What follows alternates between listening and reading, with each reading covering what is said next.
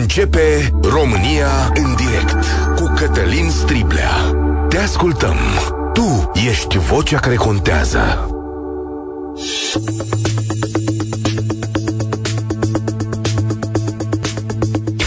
Găsit, bine ați venit la cea mai importantă dezbatere din România. Simona Halep a fost suspendată patru ani pentru dopaj. Este probabil cea mai drastică suspendare a unui sportiv în perioada recentă pentru o astfel de acuzație. Două fapte, consumul unei substanțe interzise, depistată în urina sportivei, dar și neregularități ale unui pașaport biologic, adică date adunate pe parcursul anului 2022, care arată mai curând suspiciuni decât dovezi ale dopajului. Totuși, pedeapsa este foarte mare. Nu definitivă, ar putea fi înjumătățită de Tribunalul de Arbitraj Sportiv.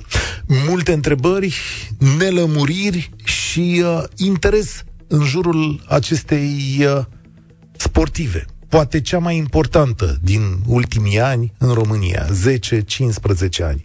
În orice caz, un eveniment devastator pentru sportul românesc, dar eu aș zice că nu numai, ci și pentru societate. Și, de fapt, asta e discuția noastră de astăzi.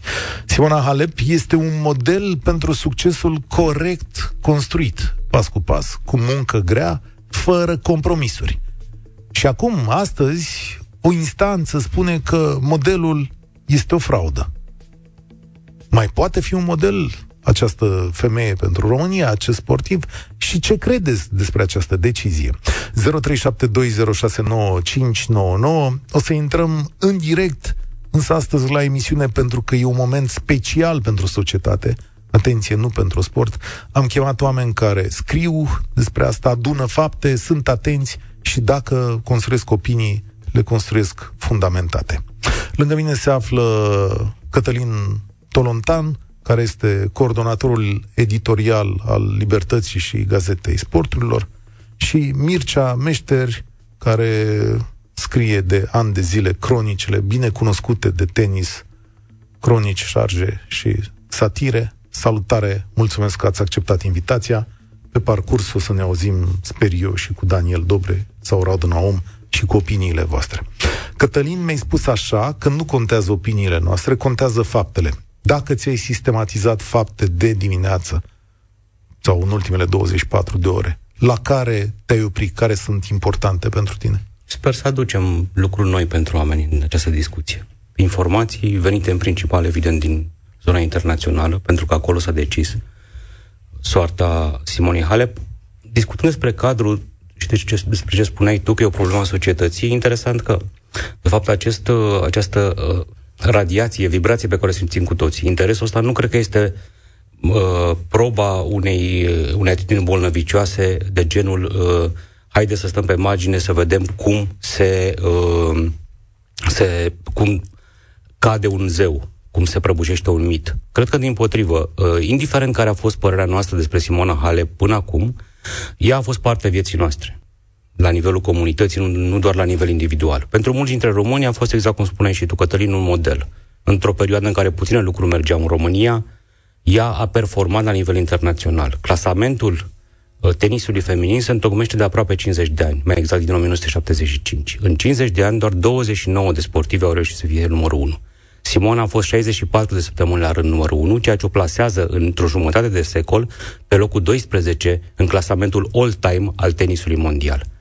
Deci, indiferent dacă ne place sau nu de ea, indiferent cum reacționăm acum, suntem mișcați, suntem interesați, pentru că ea a reprezentat foarte mult pentru, pentru noi, într-un fel sau, sau altul. Întorcându-mă la întrebarea ta legată de cifre și date și informații, aș spune așa, în primul rând oamenii se întreabă Cine este tribunalul? Cred că e una din primele întrebări. Cine da. este acest tribunal? De unde a ieșit el? Din ploaie? Din, a crescut uh, Ce ca, ca o iarbă? Tribunal Independent Sportiv. Exact. Este un tribunal care a fost fondat în, în anul 2021 de către opt organizații importante, uh, șapte, scuzați-mă, organizații importante din tenisul uh, mondial, și anume Federația Internațională de Tenis, uh, ATP-ul și WTA-ul, deci cele două organizații profesioniste ale bărbaților și ale femeilor din tenis, și cele patru turnee de Grand Slam. Australian Open, uh, turneul din Franța, uh, Wimbledonul și uh, US Open.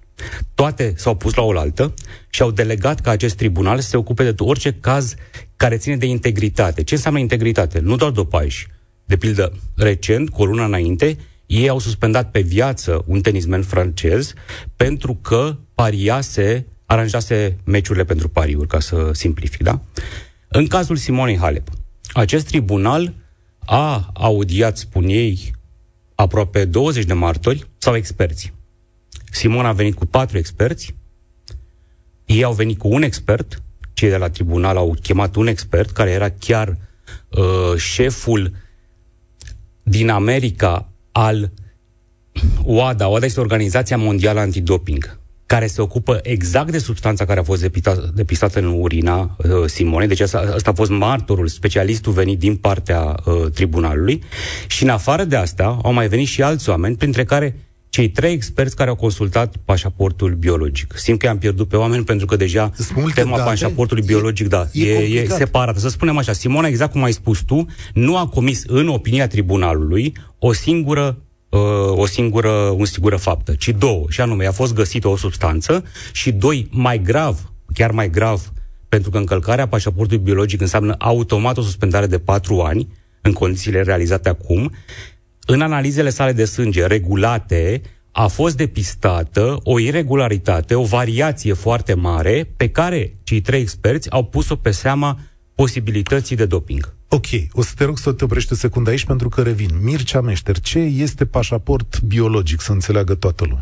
Pașaportul biologic, așa cum a spus foarte bine și Cătălin Adineauri, pașaportul biologic, pe, foarte simplu, este, uh, o, mă rog, este o colecție de analize de sânge pe care sportivul le oferă acestor autorități din tenis uh, pe o perioadă mai lungă, perioada unui an, să spunem, perioada anului 2022. În cazul Simonei, vorbim de 51 de astfel, 51 de astfel de analize pe care, uh, sau care au fost analizate în acest caz. Deci, în 2021, 2022, Simona Halep a fost înțepată de 51 de ori? Uh, nu, mai exact 2022 și 2023, pentru că regula spune că după ce sportivul este, este depistat, pentru a configura fără, uh, fără erori majore pașaportul biologic, tu îi faci în continuare analize când el nu mai a nimic. E evident că nu mai a nimic, da? Deci, la, odată la două săptămâni, deduc eu, cam așa. Cam, cam Simona a recunoscut de altfel că a fost testată în, și în 2023, săptămânal a spus ea, n-a spus până când a fost Dar nu știm exact ritmul, nu a spus, nu știm exact care Dar în general ea era testată, ca să răspund concret la ce, ce ai întrebat tu, Cătălin, ea era testată cam de 20 de ori pe an în mod normal. Okay, Asta era ritmul okay, din ultimii okay. ani când era numărul 1. Mircea, aceste expertize tu ai făcut o transcriere printre rânduri a, a, a acestor chestiuni. Această a doua acuzație, legată de pașaportul biologic. Pe ce se susține? Din punctul meu de vedere, aici sunt numai suspiciuni. Ce? Sunt doar suspiciuni, adică în niciun moment în comunicatul pe care uh, l-a publicat ieri ITIA, adică Agenția de Integritate în Tenis, nu se susține 100% clar faptul că aceste neregularități au, spun că uh, Simona Halep s-a dopat în vreun moment în afara acelui moment de 29 august 2022, în care proba a fost, probele, mă rog, ambele, au fost pozitive. Uh, aceste neregularități uh, sunt, de fapt, luate de acei trei experți care le-au analizat, care le-au analizat și uh, caracterizate astfel, că o să trebuiască să le citesc pentru că sunt, uh, repet, e o traducere motamoș, trebuie vorbit în detaliu despre asta. Uh, opinia vehementă la care a ajuns fiecare dintre cei trei experți independenți, care consideră că, și acum citez, probabil că dopingul este explicația neregularităților din profilul Simonei Halep. Deci probabil, trei oameni... Probabil că dopingul. Ok, deci trei oameni spun probabil că dopingul... Bun, intervin ca să prezentăm exact cele două puncte de vedere. Motamo. Simona Halep a spus, cei trei uh, specialiști s-au pronunțat împotriva mea doar în momentul în care s-a aflat identitatea mea și explicăm imediat ce înseamnă în momentul acela. Până atunci, doi dintre ei votaseră în favoarea mea și nu în favoarea acuzațiilor, da? Foarte important, exact. Bun, asta spune Simona. Și Simona a spus asta și în fața tribunalului. De ce știm că a spus în fața tribunalului și ea și avocații? Pentru că, la rândul său, tribunalul, și acum venim cu poziția cealaltă, de asta spun, nu o să spunem lucruri plăcute, spunem lucruri pentru a informa oamenii. Oamenii trebuie să discearnă ei uh, din tot ce spunem noi și din informațiile pe care ei le pot culege. Deci, tribunalul spune nu e adevărat. Nu e adevărat. Anonimitatea Simonei Halep, ca oricărui alt sportiv, a fost păstrată permanent pe parcursul acestei analize de pașaport biologic. De fapt, ce înseamnă anonimitatea? Imaginați-vă, stimați ascultători, imaginați-vă că sunt analize dumneavoastră regulate de sânge, da? pe care le faceți de ani de zile, o dată pe an, o dată la 2 ani, o dată la 6 luni, nu contează. După 5-6 ani, există un parametru, un grafic, care dacă sare la un moment dat, înseamnă că s-a întâmplat ceva în organismul dumneavoastră. În, la sportiv se aprinde un bec roșu. Dacă sar anumiți parametri care sunt corelați cu consumul de substanțe dopante interzise, niște experți vin și încep să analizeze. Dar ei nu analizează un nume, ci un cod. În momentul în care începe, se aprinde becul roșu, se aprinde becul roșu pe un cod numeric, da? Alfanumeric, mai exact. Scuză nu pe nume. Be- și ei au analizat aceste nume și Simona, ă, aceste cifre, scuze, ă, ca, ca să termin explicația, permitem, Cătălin, te rog, Simona spune, pe parcursul acestui proces, foarte devreme, ei au știut care este numele meu și în momentul ăla și-au schimbat opinia. Au spus, aha, este probabil din cauza dopingului, cum spunea uh, uh, uh. Acum ideea este, tribunalul spune, nu e adevărat anonimitatea Simonii Halep a fost păstrată permanent. Da, dar scandalul era public, adică... Păi, da, dar da. până s-au pronunțat că despre asta este vorba. Simona va trebui să dovedească această acuzație, nu? Uh, Simona va trebui să dovedească această acuzație, pentru că mie nu mi s-a părut un dialog între faptul că Simona a spus că cei doi experți și-au schimbat opinia doar atunci când au aflat despre cine vorbim și comunicatul uh, tribunalului sau al ITIA. Pentru că ITIA spune așa, citez, APMU și grupul de experți nu știu identitatea individului analizat până mai târziu în cadrul acestui proces. Nu știe nimeni ce înseamnă mai târziu sau care este un punct, un timp în care... Am o întrebare pentru amândoi că rămân nelămurit. Deci tu îmi spui așa, Cătălin, că sunt 51 de becuri roșii sau asta zice? Nu, nu, nu, nu, comunicatul e neclar aici, într-adevăr, e dat dreptate deci mea. Nu, ei nu spun roșii. că sunt 51, spun că au analizat 51 de probe. Scuze, nu spun mă. câte dintre ele au fost roșii. Păi Asta și becurile alea 1, 2, 10, 30 nu s-au aprins pe parcursul ultimului an și jumătate? Bun, asta e o întrebare foarte bună. Ne-am pus-o și noi la Gazeta Sporturilor. Totuși, dacă se văd probe atât de puternice și clare, cu două culpe majore, de ce ar fost nevoie de un an? Răspunsul lor, adresat nu nouă neapărat, dar răspunsul adresat publicului în comunicatul succint pe care l-au dat, a fost faptul că au avut de analizat 8.000 de pagini de probe, dintre care multe au fost furnizate de către apărare. Ok, Mircea, ce concluzie tragi? Um, eu cred că dacă existau aceste neregularități atât de clare, da, atât de clare, IT ar fi trebuit să se um, auto... Uh, să, sau, să, să, să, se autosesizeze. să se autosesizeze înainte ca o probă să fie pozitivă. Da? Foarte bună întrebare. Avem însă un răspuns, dacă îmi permiți. Sigur, sigur. Ea a fost testată la USO până la interval de 3 zile. Și există surse informate uh, care au discutat deja cu presa și care susțin că, de fapt, ei, becul roșu se aprinsese, dar ei n-aveau o probă în urină, da? Deci pe sânge becul roșu se aprinsese mai devreme, datorită pașaportului biologic, și da, așa se explică faptul că ei o testează uh, pe 26 august, proba este Negativ. negativă exact. și o mai testezi după 3 zile, ceea ce este complet atipic. Complet atipic pentru că încă o dată, cam de 20 de ori deci, pe an, nu de două ori pe săptămână era testată. Ok. Da, suspectau Atenție. ceva și a doua probă a fost pozitivă. Paranteză, Simona venea la US Open, deși la US Open despre care vorbim a avut o performanță absolut mediocră, a fost eliminată în turul întâi, venea după un turneu câștigat în Canada e foarte important în context, pentru că de obicei uh, cei care câștigă turnee stau mai mult într-un turneu, evident, și atunci au șansa să fie testați mai mult, evident, decât ceilalți.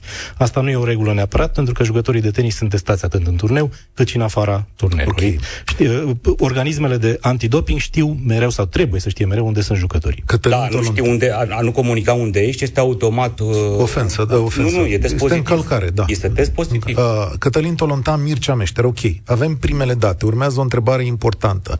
Simona a făcut o declarație importantă ieri, o să revin la ea, dar așa este acest program, ascultăm și oamenii. Ce înțeleg din ce le-ați spus? Lucian, salutare, mulțumesc pentru răbdare.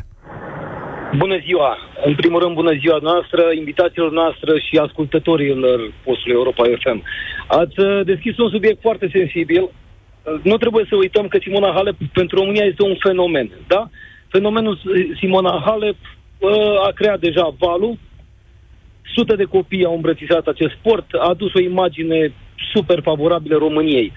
Din păcate, din ceea ce am înțeles eu în urma discuției noastre și ce am citit în ultimele zile despre tot acest proces, toată această derincolată ce se întâmplă cu expert, cu neexpert, adică mie mi se pare ca simplu uh, ireal ca trei zile înainte de US Open să fii negativ, iar la o zi după să apară o substanță cu 0,00 în fine în urină. Uh, din punctul meu de vedere, o mică greșeală s-ar putea să-l aibă și staful uh, Simone Halep, pentru că orice substanță, uh, orice mâncare putea fi contaminată. Eu, din punctul meu de vedere, ca simplu om, eu consider un act de sabotaj. Pentru că Simona Halep a stat în vârful clasamentului atâția ani, detronând sportivi americani. Nu cred că a convenit nimănui din Federația Americană de Tenis și Federația Internațională ca o româncă să fie în topul uh, mondial. Aici, nu știu ce să vă spun, românca asta a stat 64 de săptămâni în topul mondial. Nu cred că exact. e vorba de a conveni sau a nu conveni. Le păi convine păi să stea un sârb? Adică eu înțeleg patriotismul ăsta, dar vă spun, le convine că e Djokovic acolo? Uitându-ne un pic la uh, naționalitatea celor care au decis, deși n-a, n-aș etniciza niciun fel de discuția, dar pur și simplu rămân la, la, la paradigma pe care ne propuneți dumneavoastră, cei trei care au decis sunt un american, un italian și un danez. Exact. Păi nu exact, adică nu sunt trei da, americani da, bun, totuși. Ok, nu sunt trei americani. Bun, e, e foarte corect, dar uh, de ce s-a făcut acea analiză, cum spunea domnul Cătălin, cu acele beculețe aprinse roșii înainte de US Open, de ce s-a făcut la trei zile și proba de urină? Nu, a fost testat analiza și... aceea cu becurile roșii se face permanent, tocmai asta este scopul. Exact. Pașaportul biologic o să vă șocheze probabil ce vă spunem acum, dar acesta este adevărul și Mircea știe foarte bine, prevede următorul lucru, dar asta e un instrument foarte nou și rafinat. În momentul în care acei parametri îți ies din normal, tu ești suspendat, fără să fie nevoie ca ei să-ți descopere substanța pe care ai folosit-o, tu trebuie să dovedești că nu ai folosit o substanță interzisă. Asta sunt regulile sportului pe care orice sportiv, când intră în arenă, le respectă. Pot să reformulez un pic? Mie, Lucian, Simona, în momentul testului de urină, ce spun Mircea Meșter și Cătălin Tolontan, este că era suspectată că acel test de urină i s-a făcut special pentru că un bec roșu le arăta organizatorilor de turnee că ea se dopează. Că e o chestie sistematică, pentru că pașaportul biologic asta indică. Încă o dată, imaginați-vă o, pe ani de zile analize făcute în mod regulat. Realizați că ceea ce spun această traducere sună foarte rău. Deci sună foarte... Nu suntem aici ca să dăm vești bune, suntem aici ca să spunem ce am aflat. Da, adică... e, ca un fel, e ca un fel de grafic EKG, dacă îmi permiți. Cu cât e mai plat, cu atât mai bine pentru jucător. Lucian, mai e, Simona, în condițiile astea un model pentru tine? Este, bineînțeles. Pentru că a adus cinste României. Nu poate fi judecată. Uh, din punctul meu de vedere, ar trebui să uh, să atace toate căile, să meargă să-și aleagă un avocat sportiv foarte bun. Citisem un articol prin luna aprilie a domnului Siriac în care spunea că nu și-a ales și avocații, spune Alep sunt lent, recomanda dumnealui vreo 2-3 avocați uh, specializați pe problemele respective. Adică nu dumneavoastră spuneți că, de fapt, un, un an de eroare, să zicem, dacă a fost un an conform pașaportului biologic, nu șterge, practic, o performanță de o carieră, nu? Sub nicio formă. Bun. Aici sunt absolut formă. de acord cu dumneavoastră. Știți? Să fim nu, nu se neagă o... Să fim mândri să fim mândri de Simona Halep. Atenție, pentru că, evident că suntem mândri. Mulțumesc tare mult, Lucian. Uh, atenție, perioada aflată sub suspiciune, suspiciune este 2022-2023. Nimic din ceea ce s-a întâmplat și în acest verdict, care o consideră vinovată, nu atinge performanțele anterioare anului da, 2020. Da, aici e, e, lip, e, cum se spune, este o, o eroare, o lipsă clară a, a formulării tribunalului, pentru că îi lasă lucrurile oarecum în... Uh, și ați văzut că au existat imediat uh, declarații în care sportive excepționale, altfel, și-au repus în palmares cumva un titlu pe care îl pierduseră în fața Simonei Halep cu 3 sau 4 ani în Te refer da? la, la Serena, nu? Da, a zis da. al optelea titlu, da. ăla pe care îl pierduse în fața Simonei. Pentru că, da, există acest risc. Dacă, dacă dopajul ar fi pe o perioadă mai lungă, se poate reanaliza Cătălin. și se pot pierde titlurile. Trebuie să spunem și e asta. la telefon Daniel Dobre. Stați exact. o secundă. Daniel Dobre, antrenorul câștigător al Wimbledonului. E la pă, telefon. Bună ziua, domnul Dobre. Bună ziua și mulțumesc de invitație. Când ați văzut declarația Serenei Williams, ați fost afectat? Ce sentiment ați avut când ați văzut acea declarație? Uh, primul rând m-am mirat, pentru că Serena avea respect pentru Simona și, de fapt, amândouă se respectau reciproc. Serena a recunoscut totdeauna când a fost învinsă cu fair play, iar Serena este dintre toate jucă- dintre să zicem, jucătoarele mari, poate singura sau printre puținele care a jucat mult timp cu scutiri medicale folosind medicamente interzise. Deci ar fi ultima care ar fi avut ceva de comentat în acest subiect. Și din cauza asta m-a deranjat un pic toată această declarație. Ea a avut mulți ani în care și-a luat tot felul de scutiri medicale pentru medicamente care o ajutau în performanță, clar o ajutau, iar acum să vii să spui că ai pierdut titlul pentru că Simona a fost dopată într-o perioadă în care ea nu era de fapt dopată, pentru că este vorba numai de anul 2022, este urât din partea mea. Asta se înțelege și dumneavoastră, nu? Nu este o exagerare a presei. Asta se înțelege din declarație, nu?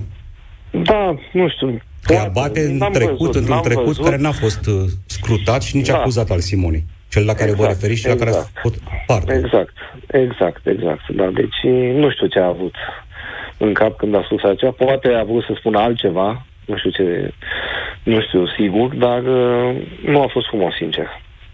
Când o antrenați pe Simona, să luăm anul 2019, de exemplu, exista acest pașaport biologic? Cred că da. Cred că da. Cred că era din 2014. Nu știu sigur. Ok. N-am verificat Bun. pentru că nu e o temă care mă, în care Povestiți-ne, sunt expert. povestiți-ne dar și cred că nouă, exista. cum să, cum să proceda, domnule Dobre? Adică veneau niște oameni și din când în când îi luau sânge. Trebuie să fie Da, asistat da. și dumneavoastră la chestia asta. Adică Da, bineînțeles, dar nu din când în când. Puteau, Așa. au fost momente în care ai avut poate în fiecare săptămână, poate ai avut la fiecare turneu. Tu te trezeai cu omul, din, te trezeai dimineața la ora 6, ave- avea, aveam antrenament, de exemplu, la ora 9 sau la 9 jumate și pe la ora 7 venea telefonul, îmi pare rău, astăzi o să întârzi, pentru că la 6 m-am trezit cu antidopingul la ușă. Și în momentul în care te trezești cu antidopingul la ușă, trebuie să deschizi, nu? Trebuie să faci ceea ce spun, că e probă de lună, că e probă de sânge, îți dai seama, după ce te-a trezit, ai dat sânge, nu poți să joci imediat. Deci sunt lucruri care se întâmplă regulat în viața unui sportiv de top. Iar Simona a fost foarte, foarte testată.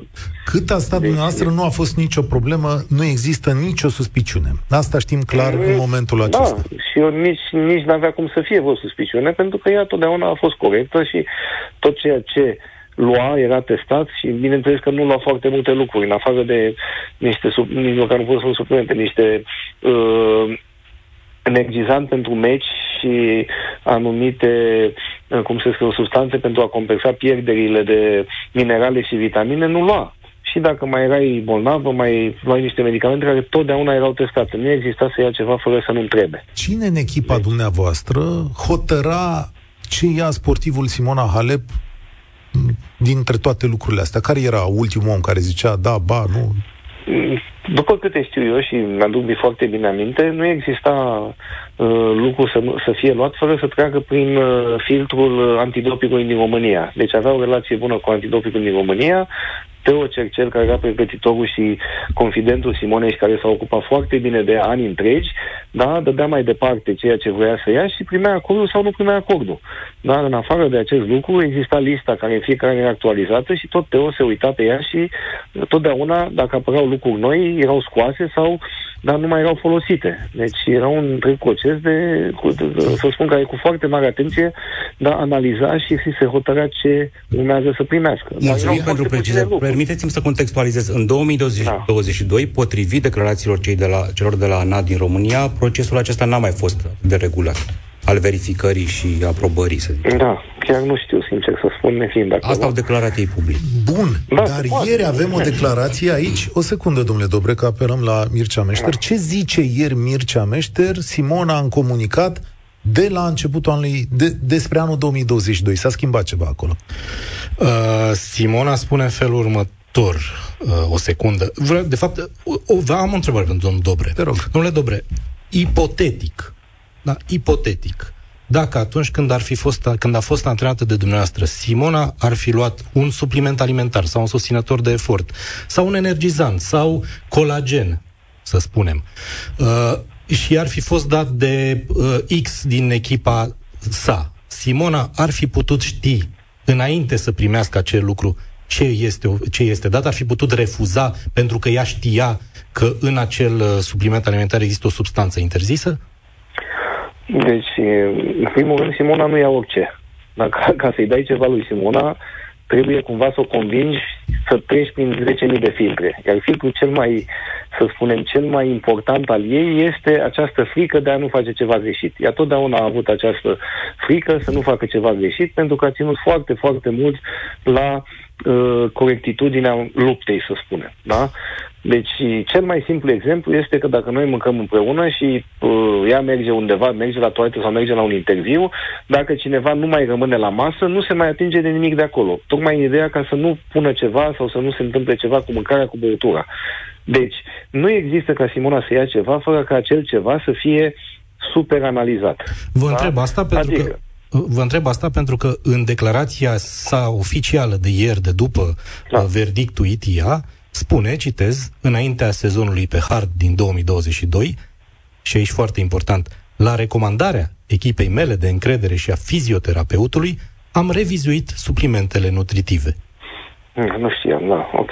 De aici da. a plecat, de fapt, problema tocmai, pozitiv. Tocmai, deci revizuit. Deși, să spunem, vrei să iei ceva noi. Și noi am schimbat, să spunem, pe SIS, uh, Science in Sport, niște suplimente australiene folosite în toată lumea, care sunt de trei ori testate. Domnul da, alea Dobre, sunt testate din start. Știți de ce da? vă întrebăm lucrul acesta? Pentru că mintea noastră, nu știu dacă e corect sau nu, dar suntem mai mulți aici care gândim așa și da. mă pe mesaje, se construiește o suspiciune că echipa lui Patrick Muratoglu i-ar fi dat ceva în mod greșit. Bun, dar chiar dacă e așa, haideți să construim suspiciunea și pe fapte. Și regulamentul spune că indiferent cine hotărăște corect. și cine îți dă, corect, corect. sportivul este corect, responsabil pentru așa toate substanțele din corpul său. De aceea, dincolo de dorința ei de integritate bine cunoscută despre care vorbea domnul Dobrea din Auri, Simona acționa așa ca ultim filtru și pentru că știa că indiferent cine îi dă, ea răspunde, de fapt. Da, Ceea ce se întâmplă, acolo, ce vedem cu ochii liberi dar astăzi, da? Eu vreau să-l întreb pe domnul Dobre dacă are la rândul această suspiciune. Atenție, e o suspiciune, nu e o... Deci, acum eu, dacă stau să mă gândesc, cred că nimeni, nimeni nu ar da unul sau da, nimeni care, să spunem, are um, acea relație totală cu sportivul, nu i-ar da cu bună știință, fără să-l întrebe ceva ilegal. Asta e părerea mea. Da? Uh, nu cred că ar putea face, mai ales că ne gândim totuși la o academie, la, la un muratoglu care lucrează cu altă sportivă, adică are foarte mult de pierdut. În momentul în care, să spunem, ăsta este un lucru adevărat și această susținere se adeverește, are foarte mult de pierdut. Enorm, adică da? termenul pe Enorm. care am, am, am cum să zic, abaterea asta de la normal, pe care are orice jurnalist, urmărește destul de atent cuvintele. Ați rostit cuvântul ilegal și nu cred că l-ați rostit uh, uh, întâmplător, da? Nu e, aici nu mai este o irregularitate sportivă. Dacă un antrenor sau un medic dă sportivului o substanță interzisă, fapta este penală.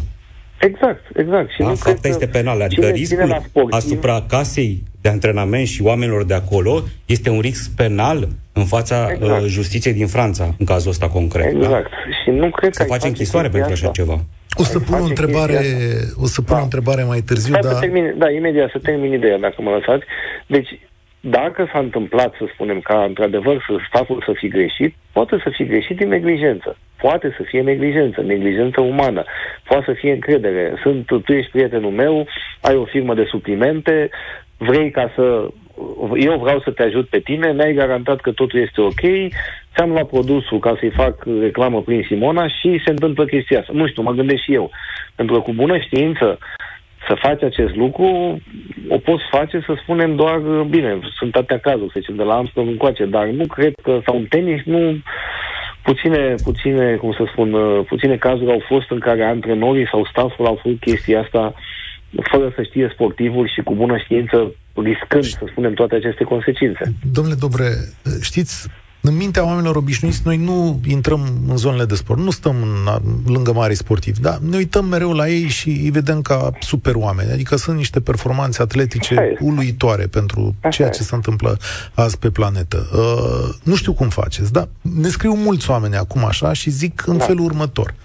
E o credință, dar dumneavoastră trebuie să o judecați în spațiu public pentru că lucrați și astăzi cu atleți de performanță. Oamenii zic așa, toți mari sportivi la nivelul ăsta se dopează și din când în când îl prind pe unul care e neatent că, nu știu, face o greșeală sau nu e aparat. Este, da. E un este mesaj... adevăr o idee, da? Dar cine lucrează cu zilnic sau cine are, are, să spunem, această onoare și plăcere și, cum să spunem, șansă să stea lângă acești sportivi, Ei sunt acolo pentru că sunt deosebiți. Și sunt deosebiți nu numai neapărat ca au talent de tenis, sunt deosebiți din punct de vedere fizic. Da? Dacă stați să vă gândiți, Bjorn Borg avea puls de repaus 45, cred. Da? Gândiți-vă. Da? Deci Bjorn Borg, înainte să joace tenis, mergea pe stadionul Dinamo când venea aici, când era căsătorit cu Mariana Simionescu și alerga 12 km la tur de aproape de Olimpiadă și după aia se ducea a juca 5 ore de tenis. Pe vremea aceea nu exista, nu erau doping, fumau, beau și așa mai departe. Dar organismul nu e așa reconstruit. Simona, la rândul, are aceste calități fizice. Simona nu a fost nevoie niciodată să facă extraordinar de multă rezistență fizică, pentru că ea avea o rezistență nativă.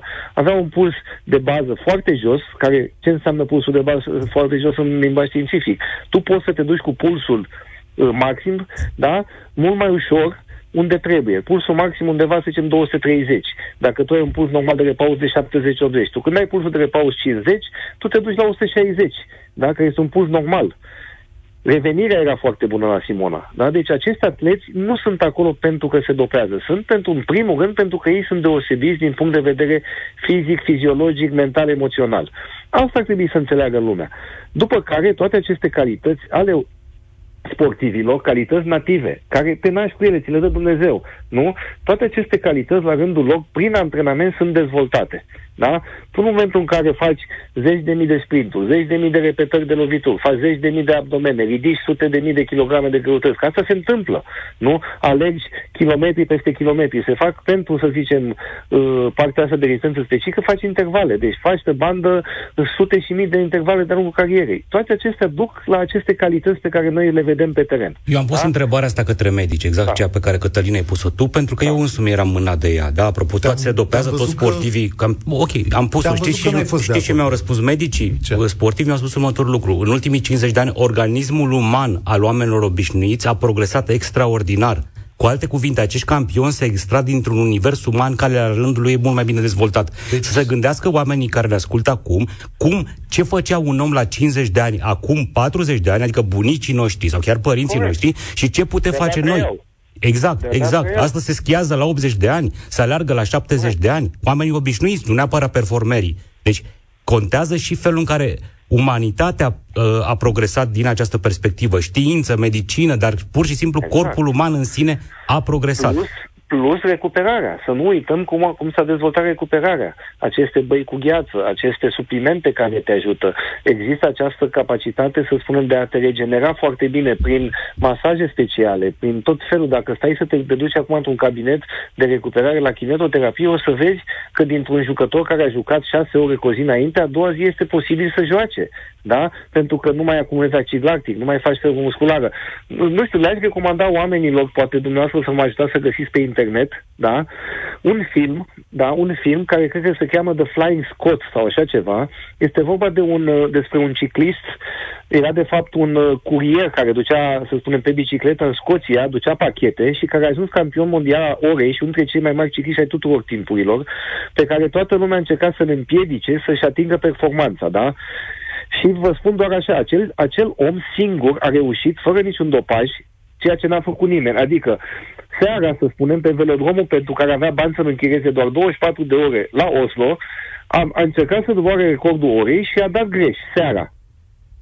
Științific, el nu se putea recupera ca a doua zi dimineață, la ora 10, să încerce din nou. Da?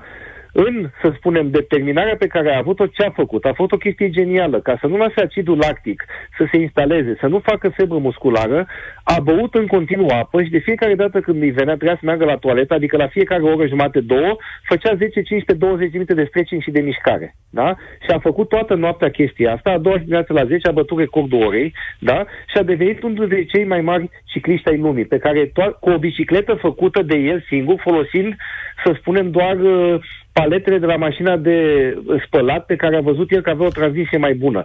Iar alți sportivi care aveau biciclete de sute de mii de dolari pe vremea aia nu puteau să-l bată și au încercat să-l găsească dopat. I-au schimbat, el a fost și primul care a avut acea poziție aplecată în față pe ghidon, dar uh, poziția aerodinamică care o folosesc toți acum. Deci au încercat să facă să piardă, a mai câștigat okay. de câteva, au fost campion mondial. Deci sunt lucruri care se Graham, fac efectiv simplu. Graham O'Brien da? îl cheamă. Mulțumesc tare mult, Daniel Dobre pentru intervenție. Da. Fostul antrenor al Simonei Halep, baftă că are meci cu Ana Bogdan astăzi la 4, dacă nu mă înșel. Mulțumesc tare mult de intervenție. Imediat ceva mai târziu să ne auzim și cu Radu Naum. Uh, o mai fi rămas Mihai pe fir, vă rog, dacă a rămas e un om foarte răbdător. Salut, Mihai. Mă Da, te auzim, te ascultă și Cătălin Tolotan și Mircea. Din, uh, din studio. Uh, vreau să adaug câteva completări la ceea ce înseamnă acest pașaport biologic, de ce a fost implementat, ca să pot pune mai târziu în context ceea ce vreau să spun. Sau de destul de... Sau de destul de rău, nu știu, pot schimba Acum ceva. bine? Nu, nu, din păcate te auzim cu un țiuit. Acum? Uh, da, acum e ceva mai bine, te rog. Ah, m-am mutat cum am loc. Deci, uh, am vrut să spun următor. Acest pașaport biologic a fost implementat pentru a se putea descoperi anumite gazuri de topaj cu substanțe care nu sunt interzise, care încă nu au, care sunt uh, dezvoltate de acești producători de uh, suplimente, dar care încă nu au fost declarate ca fiind ilegale. Și atunci au conceput acest pașaport biologic pentru a vedea dacă există anumite uh, ieșiri în comun a uh, indicatorilor biologici uh, de stres, de uh, stres, uh, cum să zic, de efort. Și atunci, pentru aceasta a fost uh, implementat uh, respectivul pașaport Adică, biologic. stați așa, să le explicăm, să le zicem oameni. Deci, dacă sunt substanțe noi, dați ies parametrii de sânge un pic spectaculoși, oamenii aia prind niște exact. becuri roșii acolo. Exact. Și chiar dacă el va ieși negativ la teste, pentru că acea substanță poate că a fost inventată sau descoperită sau sintetizată în urmă cu câteva luni, este imposibil să apară pe o listă de substanțe interzise. Pentru că nu apare, nu știu, nu știu uh, cei din uh, uh, antidrog despre el. Și atunci, okay. pentru aceasta a fost... Uh, e, și atunci, ca să pun în context ceea ce vreau să spun, e posibil ca acești producători, primul lucru unde merg? Merg către uh, impresare care au foarte mulți sau academiile care au foarte mulți jucători și încearcă acolo să, să-și promoveze ilegal sau legal, nu știu cum. Asta, ce, asta, asta, asta, asta e o informație sau e o credință? Da, nu, este o ipoteză. Pe care A, e o ipoteză. Eu. Ok, ok. Da, da, da. El, aici cred că vine și ideea care spun unii de toți posibil să se dopează. Dopează cu anumite substanțe care încă nu sunt declarate interzise. Așa a fost și cazul Șrapovei. Substanța care a folosit-o ea a fost Ok, bun. Am prins ideea, dar trebuie să opresc, uh, pentru că nu ne auzim foarte bine, trebuie să opresc convorbirea aici. Uh, să construiește, adică în mentalul, nu știu, mentalul meu, dar puteți să mă contraziceți, să construiește o suspiciune la adresa lui Muratoglu, până și oamenii care îmi scriu aici pe mesaje și colegii mei să uită pe ele, spun așa, cât o să-l mai țină în brațe pe Muratoglu. Poftiți, întrebare. Cred că ieri, când Simon a reacționat la comunicatul ITIA, cu un comunicat pregătit înainte, bineînțeles, ea știa această informație înaintea tuturor, este prima dată, de fapt nu, este a doua oară, pentru că am observat în editorialul lui Cătălin Tolontan de astăzi că atunci când a fost anunțat testul pozitiv, Simona a dat un indiciu legat de faptul că ce s-a întâmplat, s-a întâmplat prin echipa ei. Dar ieri a fost al doilea și uh, ieri Simona a spus clar, cu subiect și predicat, că atunci s-au, revi- s-au revizuit suplimentele nutritive la recomandarea echipei mele de încredere și a fizioterapeutului. Deci pe lângă faptul că s-a apărat ca până acum, spunând că ea nu a luat niciodată nimic și că este antidoping și așa mai departe, a fost pentru prima dată când spune cu subiect și predicat că echipa a schimbat niște suplimente nutritive, nutritive și că din cauza lor s-a întâmplat ce s-a întâmplat. Dar îl las pe Cătălin să vă spună când a fost primul moment în care Simona a scăpat această informație. Da, când a spus că a simțit rădată. Era august, mă rog, sau septembrie 2022 anul trecut. N-a dezvoltat niciodată această temă. Acum, raportul dintre echipă și uh, concret, putea să ia Simona fără ca ea să știe? Da, evident. Sunt foarte mulți oameni care depun mărturie că tot traseul ei uh, de profesionistă, de sportivă, a fost un traseu corect. Asta o scapă? Din păcate nu. Dacă acel, așa cum spune și că dă în judecată compania care a produs suplimentul nutritiv. Nu e o chestiune care să o ajute în, în niciun fel în sport. E o scăpare pentru echipă sau pentru ea faptul că a fost contaminat un lot, să spunem? Din păcate nu, pentru că se știe că loturile de, uh, că uh, suplimentele nutritive alimentare pot fi contaminate și se scrie clar acest lucru în protocoale care există între sportivi și uh, OADA, că trebuie să fie atenți și că a lua un supliment nutritiv contaminat este treaba sportivului. Din păcate, toate converg din nou în același punct, pentru că sportul este atât de exigent, considerându-se că un sportiv topat, care trișează, afectează nu doar competitorul direct din ziua respectivă, ci pe toți ceilalți sportivi care sunt înscriși, să spunem, în competiția respectivă, ceea ce e logic. La e adevărat, e da? logic, da. Plus că mai există un element foarte important. Sunt două lucruri foarte, foarte clare pe marginea cărora s-au pus de acord ambele părți. Simona Halep și Itia, pe de altă parte. Unu, că Simona Halep a fost pozitivă, absolut clar, fără discuție, și ea a recunoscut asta, n-are cum să nu recunoască, este un test pozitiv în două părți, pe ambele au fost pozitiv, dar Simona Halep a fost depistată pozitiv cu roxadustat și doi, că acel supliment alimentar a fost contaminat. Pentru că în comunicatul ITIA, uh, tribunalul spune așa, tribunalul a acceptat argumentul Simonei Halep că a luat un supliment contaminant. Dar, și foarte important, a determinat că volumul ingerat de jucătoare nu ar fi putut să ducă la concentrația de roxadostat regăsită okay. în mostra de urină. Publicitate, Timea, știu că ești acolo, ne întoarcem la tine și ceva mai târziu la Radu Naum. Sunt cu Mircea Meșter și Cătălin Tolontan. România în direct. Cătălin Striblea la Europa FM. Dar eu v-am pus o întrebare mai grea astăzi, dincolo de datele tehnice, probe, informații adunate de jurnaliști. V-am întrebat dacă astăzi, după acest verdict, Simona Halep mai este un model. Timea, salutare! Bună ziua! Părerea mea este că Simona Halep rămâne în continuare un exemplu și un model pentru români. Apreciez faptul că dumnea ei nu a ieșit în public să critique sau să vorbească urât de membrii tribunalului, deși aceștia au fost extrem de duri. Uh, și au dat o sentință extrem de dură, bazată doar pe suspiciuni. Și aici se vede modestia, bunul simț și educația acestei doamne.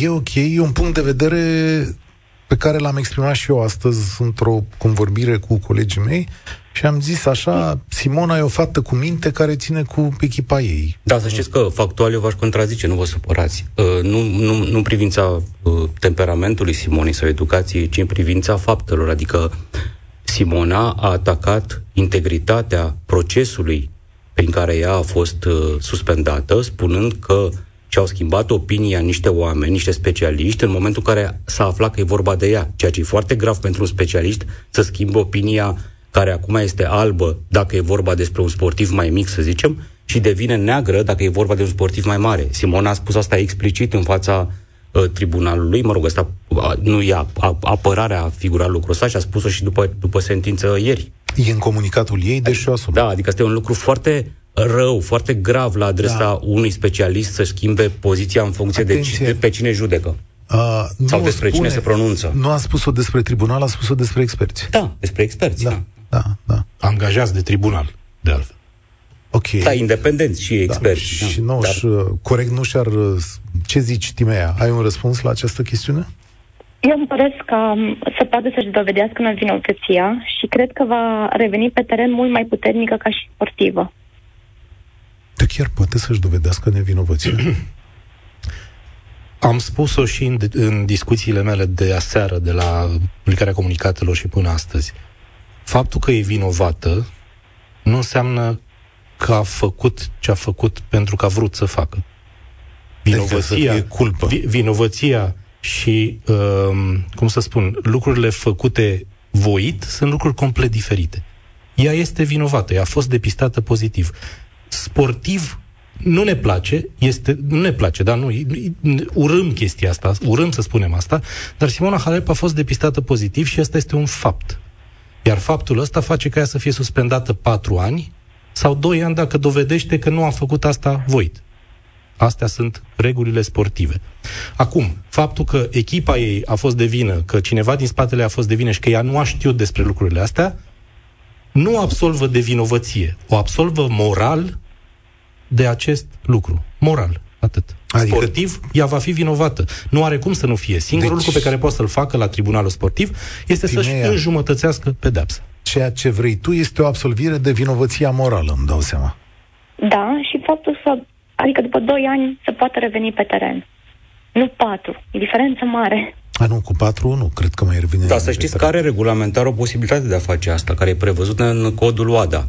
Dacă ea ar coopera cu instituțiile sportive implicate în domeniul antidoping și ar spune cine a dat substanța, când i-a dat-o și asta ar fi, ar revela un, uh, uh, o încălcare a regulamentelor, uh, ar putea să-și înjumătățească pedepsa. Chiar și rămân în patru ani, pur și simplu. Să spunem că tasul lasă patru ani, dar poate să se ducă la doi ani dacă ea uh, vorbește și spune. Sigur, dacă are ce are de vorbit. Dacă, adică, nu, dacă nu știe nimic, n-are cum M-ar zice lumea aici între mesaje, domnule, dacă vine și spune Muratoglu mi-a dat, Uh, Sigur, și asta se dovedește într-un fel. Și asta se evident. dovedește într-un fel, atunci pedeapsa este înjumătățită.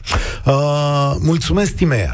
Radu Naum la telefon. Radu Naum, critic desăvârșit al dopajului în sport, mai ales în ciclism.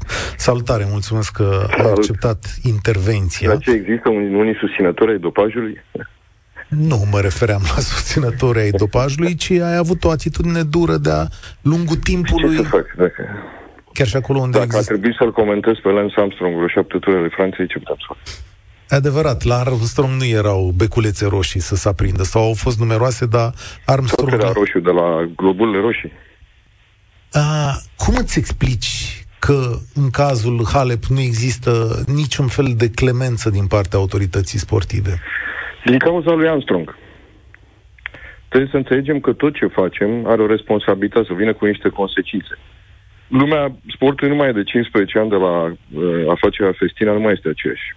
Atunci, până atunci exista o toleranță extremă pentru aceste practici, de atunci până că lumea s-a speriat de ceea ce a aflat, există o practic o lipsă de toleranță pentru așa ceva, de aceea și acele cantități infime pentru care pot fi considerat dopat. Um, la, la Halep, din tot ce au spus, voi ați discutat toată povestea aceasta. E, e complicat să, să fii tolerant cu un om care are două uh, infracțiuni uh, din ceea ce, spune, uh, ceea ce spuneai, deși doctorul la care s-a dus să testeze din Franța, după cum a publicat și au publicat și colegii lui Cătălin în Gazeta Sporturilor, spune că, de fapt, s-ar putea să fie corelate poveștile acestea. Sigur că uh, ne trebuie foarte multe lămuriri, pe foarte multe, în foarte multe zone. Uh, pentru că noi receptăm uh, anumite uh, secvențe de adevăr în toată povestea aceasta, inclusiv cele pe care le livrează Simona Halep. În povestea cu uh, unguentul, că înțeleg că medicul respectiv spune că ea a ajuns la concluzie împreună cu echipa ei că a fost un unguent da, care, uh, pe care l-a aplicat, da, o soluție cu apă, în fine, care rezultă un unguent și care venea din China și care uh, conținea roxadustat. Și în fine, au făcut teste și mai departe. Astăzi am vorbit cu un mare antrenor al unui mare sportiv, nu o să pot să-i dau numele, evident, uh, Uh, care mi-a spus așa, de fiecare dată când luăm câte o substanță, orice sportiv al meu, care e mai mult sportiv, trebuie, are un, uh, de la WADA, uh, are un cod, un număr, da, pe care se poate, poate intra în, în sistemul WADA și scrie acolo pe, pe pagina lui toate uh, substanțele pe care le ia. De fapt, trebuie să facă acest lucru. Eu îmi spun că în fiecare săptămână îi adună tot ceea ce au toate suplimente sau medicamente, și care evident că sunt și acelea supuse uh, scrutinului unor oameni de specialitate și le scriu acolo. Uh, pentru că a apărut iarăși cazul cu Serena Williams, care a folosit patru substanțe de-a lungul timpului interzise, cu așa numitul AUT, autorizație de utilizare terapeutică. Ea a scris toate aceste lucruri. Povestea cu Simona Halep, de fapt asta trebuie să aflăm dacă ea a înscris acest produs în sistemul WADA. Dacă ea, atunci când a aplicat acel unguent, ea a scris acolo, noi am folosit această chestiune. Sigur că asta nu te absolvă, dar vina este mult mai mică în momentul în care, mi-a spus respectivul antrenor, în momentul în care tu ești testat pozitiv și oamenii știu că, uite, omul, pentru că măcar tu nu ai știut, d- dacă ai, ai, te-ai dopa în mod voit, evident că nu ai înscrie acolo substanța deci, O secundă, te întreb, că e foarte interesant ce spui. Cătălin Toluntan și Mircea Meșter sunt oameni care s-au uitat da. pe informații. Există acest tip de informații că i-ar fi înscris supliment tele sau suplimentul în acest sistem? Din ce știm în momentul ăsta? Eu nu cunosc răspunsul la ce Deci, da, e foarte interesantă. Cartonașul păi, roșu da. pentru jurnalist, nu? Dar chiar da, nu, cunosc. Da, nu, e, e foarte interesant. Cine ar putea să răspundă? Simona Hale? Bănuiesc că nu păi, stă ea Simona la... Hale poate să răspundă, evident. Nu stă ea la calculator, nu? Părerea mea că Simona nu... și trebuie să răspundă totuși și agenția respectiv tribunalul, adică agenția a dat în, în finalul comunicatului, ei spun, recunosc pentru a doua oră, e clar că e presiune publică foarte mare pe caz și ei simt interesul publicului prin presă și au spus acum la final că vor da un, un, uh, o decizie uh, extinsă care va fi mult mai la monitoare, în timp util. Asta, asta, a, asta e important. Asta e foarte important, pentru că asta, din momentul în care s-a anunțat uh, sancțiunea, așteptăm cu toții lămuriri mai ales că a durat foarte mult, deci a existat o întreagă cercetare. Vă că n-au dormit, evident. Au cercetat, cum spunea și eu la un moment dat, sunt 8000 de pagini. Eu asta am presupus de la început și am spus de multă vreme. Simona a aruncat peste ei dosare și dosare și dosare care se dovedească nevinovăția. Evident că ei au, mai apoi au trebuit să ia să meargă pe același parcurs în sensul lor, în felul lor. Mai este și povestea cu doctorul din Franța care spune că metoda lui de testare din metoda lui de testare reiese faptul că în respectivul unguent exista roxadustat, în vreme ce în metoda de testa, testare a laboratorului acreditat de OADA nu exista. Nu, în fine, ei n-au, prin metoda lor nu s-a uh, identificat roxadustatul. Precizare, adică... Radu, precizare. Interviul integral și foarte interesant este pe uh, site-ul Gazetei Sport. Da, și era din da, echipă, da, să, fi, să da, fim corecți. Exact. Acum... Eu l-am citit în original, evident că am, am putut, pot, pot să fac chestiunea asta sunt și acolo tot. Sigur că respectivul medic ne putem imagina că este subiectiv în toată povestea asta, pentru că el a fost angajat de Simona Halep. Da, sau nu, Radu, aici știi cum e? Scuză-mă, ea a angajat patru experți și asta se practică în orice proces. Expertul, da, da, da. dacă îl plătești, nu înseamnă că e mai puțin expert. În nu, mod normal, nu, da? Dar, dar, nu, dar în ceea ce am sesizat că spune el, e o parte de neclar. Și el este, într-adevăr, felul în care reacționează și este uh, exasperat, este Adică din, trece dincolo de sen, sentimentele unui expert obișnuit. El spune nu se poate așa ceva, se face o nedreptate, uh, pedepsim o nevinovată și mai departe. E clar că din tot ce a ajuns, din toate concluziile, lucrurile nu stau așa cum, cum spune în fine Itia și cum, cum a fost judecată Simon Hal. Dar mai spune că neclaritățile sunt din povestea cu testarea. El spune că prin metod, prima oară când am dus medicamentul respectiv și a fost testat, a ieșit că nu există roxadustat în, în proba lor, de unde spunea domnule, de unde am fost contaminată. După aia zice, după ce m-am dus cu metoda mea de testare, a, a rezultat roxadustatul. Sunt cam multe uh, chestiuni de genul ăsta în care ne pierdem. Un laborator are metodă, celălalt are altă metodă, vine un doctor cu o altă metodă, spune că prin metoda mea iese, da, dar prin metoda noastră nu iese roxadustat din, din uh, substanța respectivă. Va fi foarte complicat în sistemul acesta de demonstrat orice și până la urmă va prevala, cred, uh, poziția oficială. Pentru că dacă laboratorul american spune, domne, asta este metoda noastră, noi am testat-o și din medicamentul pe care l-a prezentat echipa Simonei Halep, nu ne iese că ar fi roxadustat, rămâne că l-a ingerat altcumva și înseamnă dopaj. Foarte interesant cum vor reuși să combată această chestiune a la lung. Pentru că de aici încolo ce a fost, a fost. De aici încolo e foarte interesant cum se va duce. Dar, Radu, ai dreptate, nu poate veni orice sportiv cu propriul laborator. De asta există Sigur. noțiunea de laborator acreditat. Că înainte de a fi american, laboratorul acela este acreditat OAD. E mai important, că... cred, termenul acreditat aici, decât Mircea, te e american sau norvegian. Uh, salutare, Radu, Mircea. Sunt ce spune Salut. acest doctor despre care tu, tu vorbești și cred că e foarte important de spus aici în discuție, e faptul că el a luat niște mostre din părul Simonei Halep, fără da. să știm când. Atenție.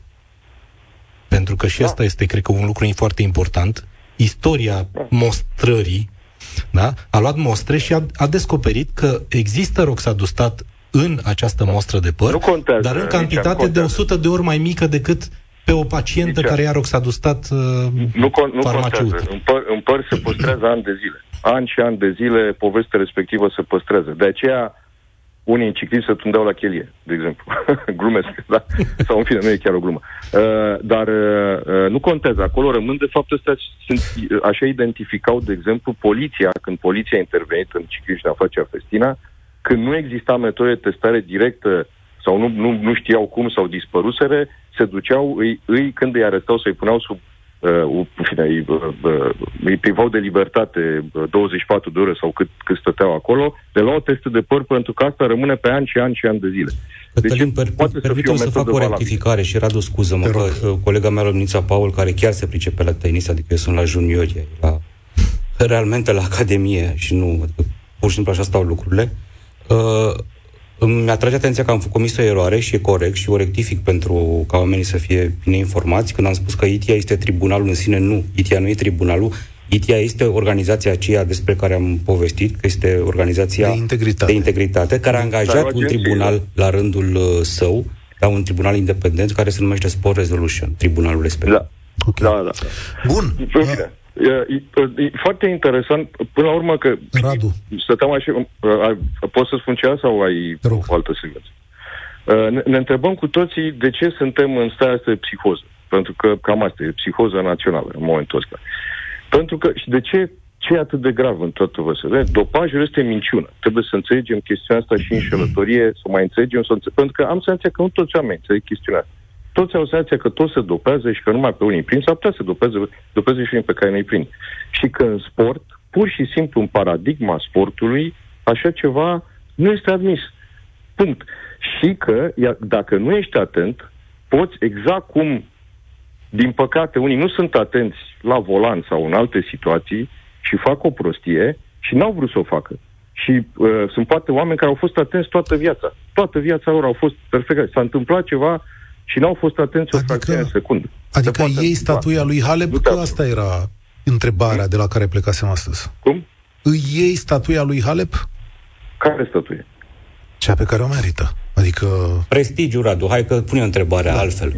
Că, nu fugi de întrebare, da. te rog, te rog. Spune, pentru tine, cum, adică cum te simți tu în momentul ăsta? Ca om care, într-adevăr, te-ai bătut cu dopingul rău. de 30 de ani. Eu mă simt rău, dar, atenție, întreb, nu pot să spun simplu. Da, sunt câteva secvențe și niciuna nu este cu un răspuns absolut pentru că nu știm adevărul absolut în momentul ăsta.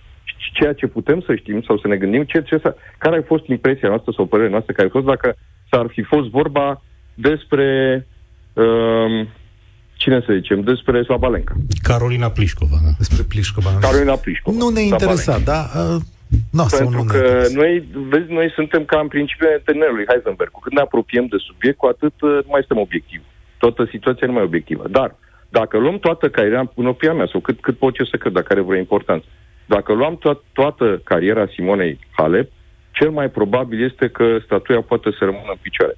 Dacă luăm secvența aceasta 2022, cel mai probabil că este o problemă serioasă de la uh, o problemă serioasă în, în intervalul ăsta până la o problemă extrem de gravă.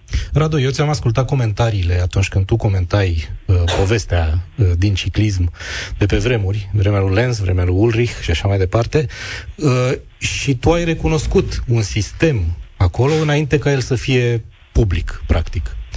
În momentul ăsta, senzația ta în legătură cu acest caz este că e un dopaj sistematic sau e o chestiune despre care Simona habar n-avea? Senzația, repet. Da, Simona Halep? Da sau la în tenis? Nu, nu, la Simona Halep. Sau în tenis. La Simona spui... Halep, nu, nu cred că e un dopaj. Dar nu cred. Se, uh-huh. Poate că e o prostie ceea ce spun. Nu cred că este un dopaj sistematic.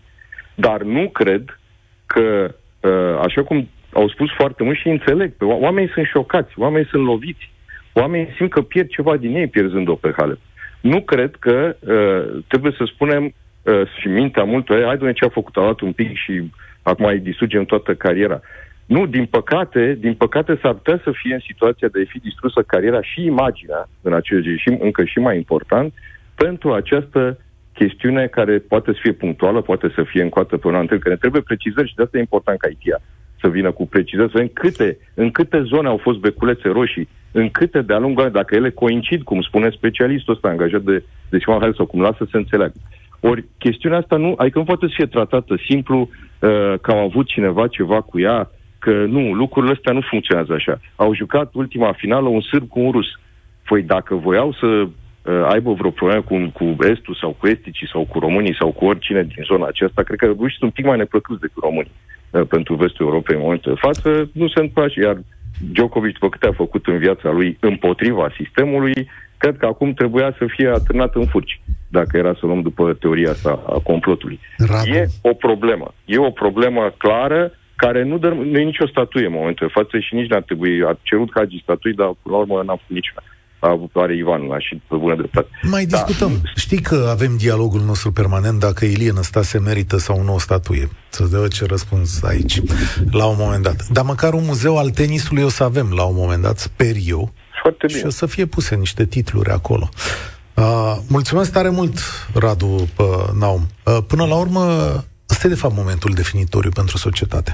Și o să las societății ultimul cuvânt, pentru că oamenii trebuie să spună, indiferent de câte fapte vom aduna noi aici și date, opiniile, sentimentele și emoțiile lor vor conta mai departe. Da, cu precizarea că toți avem dreptul la propria părere, dar nu avem dreptul la propriile fapte.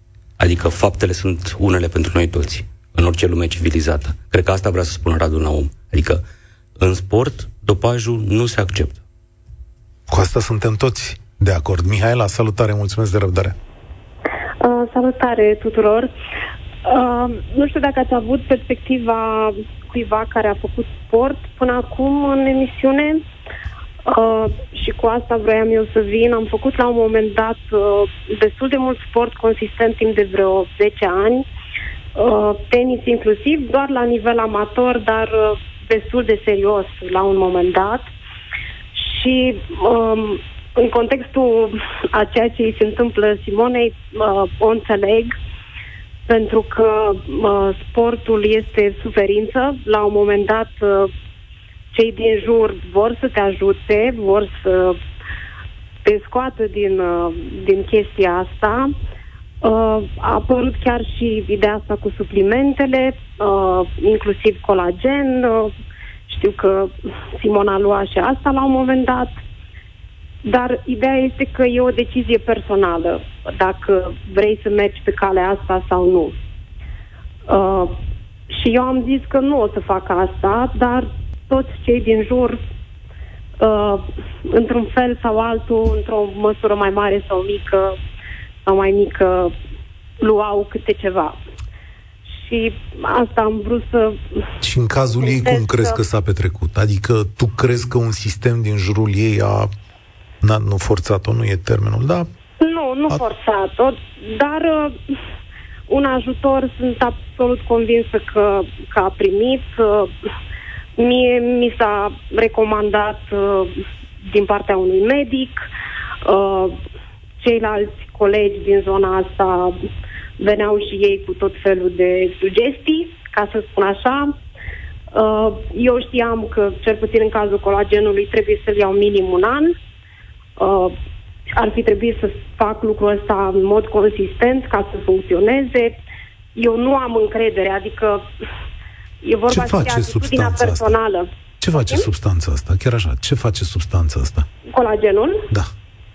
Uh, te ajută la recuperare um, uh, pe partea articulară, musculară, dar nu, studiile nu sunt concludente, adică e la latitudinea fiecăruia dacă vrea să testeze pe propria lui piele cumva și unii oameni sunt mai deschiși la ideea asta decât alții.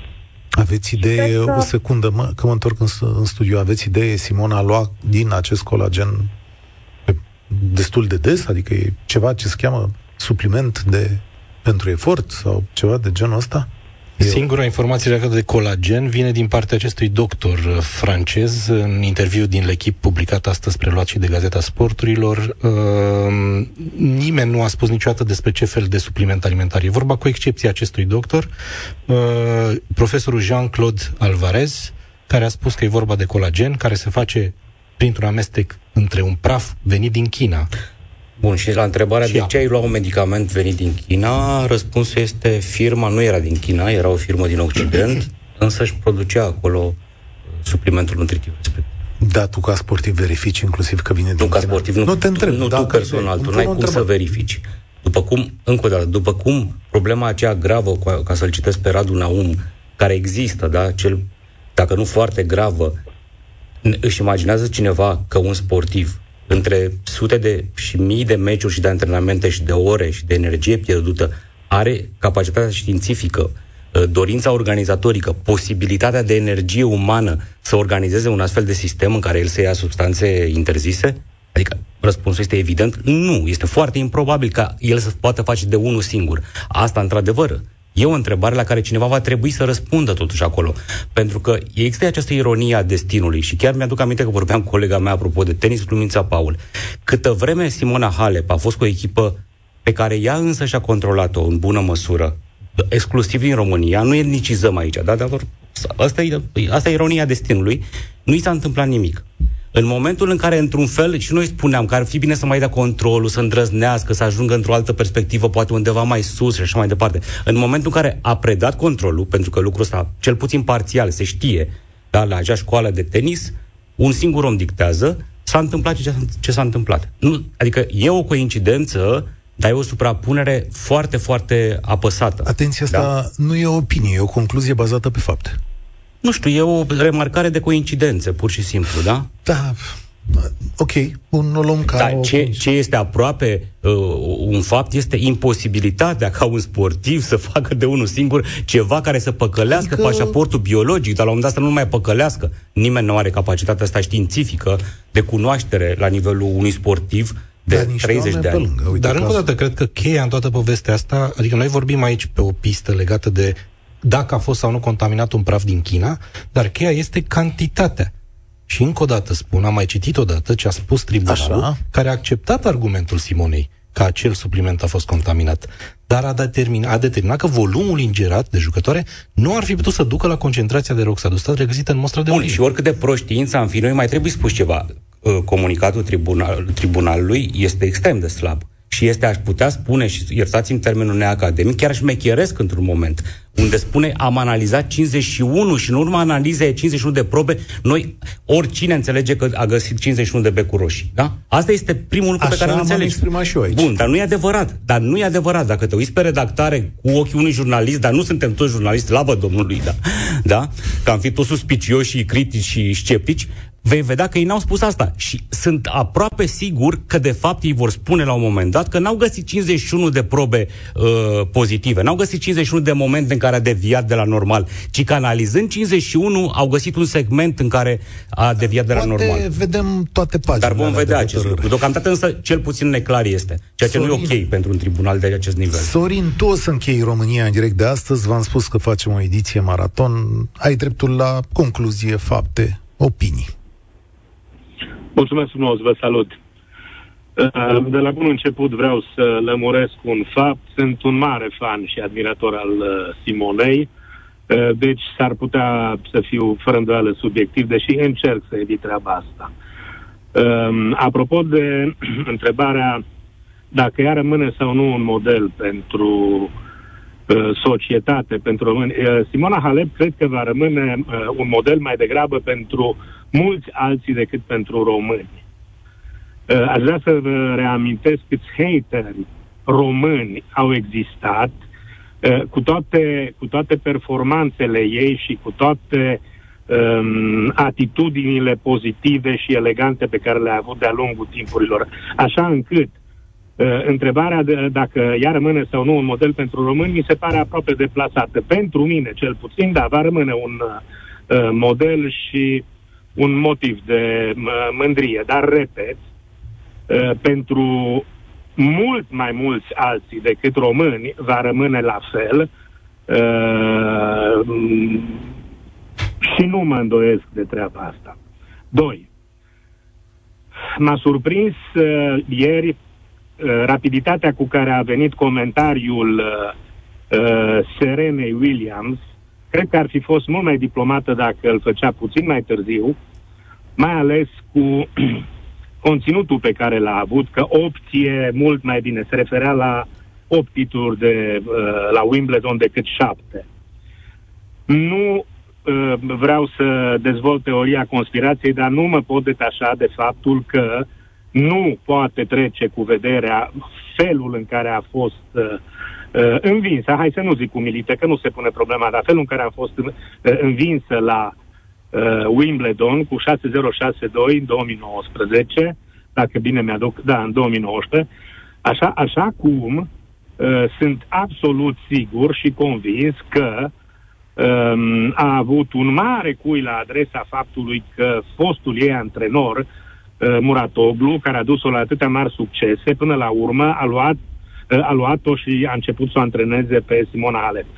Uh, așa încât, uh, repet, nu vreau să dezvolt teoria conspirației, dar nu pot detașa uh, tot cazul ăsta care a decurs în felul în care a decurs de niște intervenții și de niște interese. Um, da, din păcate...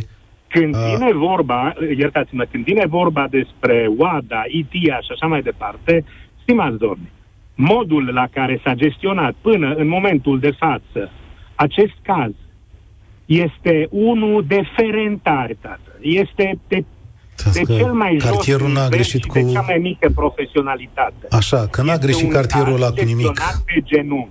Și nici oamenii de acolo. Nu, dar vă îndreptam o afirmație că nu-i corect să vorbiți despre niște oameni care sunt convins că majoritatea dintre ei sunt onești, muncitori și la locul lor, chiar dacă locuiesc în ferentari.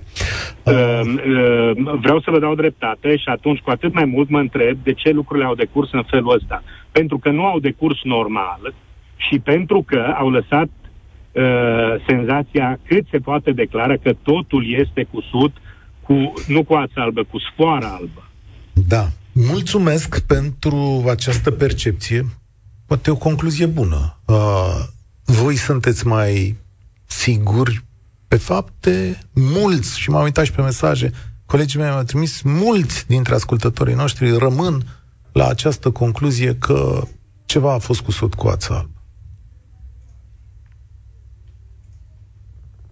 Haideți să așteptăm totuși explicația pe larg a acestei decizii. Ne-au promis-o, nouă la nivelul publicului, sunt convins că o vor furniza și vom vedea atunci ce au găsit, cât au găsit, când au găsit. Eu o să închei cu răspunzându-ți la prima întrebare, de fapt. Dacă Simona are statuie, mai are statuie sau nu mai are statuie, dacă stocul a rămas liber, eu cred că în sport există niște cicluri pe care le putem observa la nivel macro, așa, după 10-15 ani de generație care joacă un anumit sport. Și cred că după Simona, indiferent ce se întâmplă acum, indiferent dacă imaginea va, avea de, va fi afectată pentru totdeauna la nivel mondial, național și așa mai departe, cred că va rămâne valul de copii care a început tenisul în perioada în care ea făcea performanță. Și pe ăsta o să-l vedem peste 10-15 ani, nu azi, nu mâine, și până atunci o să și uităm de câte trofee a avut, ca așa facem noi uităm de sportivi, o să uităm și de, probabil și de cazul ăsta, așa cum am uitat și că Justine Nen a fost prinsă dopată. A uitat lumea. Chiar când vorbim noi, Gazeta Sporturilor publică patru cazuri ajunse la TAS cu pedepse, uh, uh, situații similare, foarte interesante, trebuie să le citiți. Una a Varvarei Lepcenco, testată în iulie 2021, patru ani suspendare, redusă la 21 de luni și o să vedeți și în ce condiții. Dar, atenție, TAS mai și prelungește suspendările. Păi e posibil ca și Federația Internațională da. să facă apel, adică cealaltă parte, să zicem, da, da, da, da, da. să facă apel, deci, să considere prea mică cazul, pedeapsă. Cazul Sare Iranii. Mă rog, aici pare că patru ani e o pedeapsă maximală, dar o poate, o poate uh, menține. Mulțumesc pentru prezență. Pe Cătălin Tolontan și editorialele sale îl citiți în Libertatea și Gazeta Sporturilor. Mircea Merșter, cronici, șarje și satire Sigur că o să ne întoarcem la subiectul ăsta, el nu se oprește aici. Domnilor, mulțumesc tare mult pentru prezență. România în direct se încheie, spor la treabă. Participă și tu, România în direct, de luni până vineri, de la ora 13 și 15.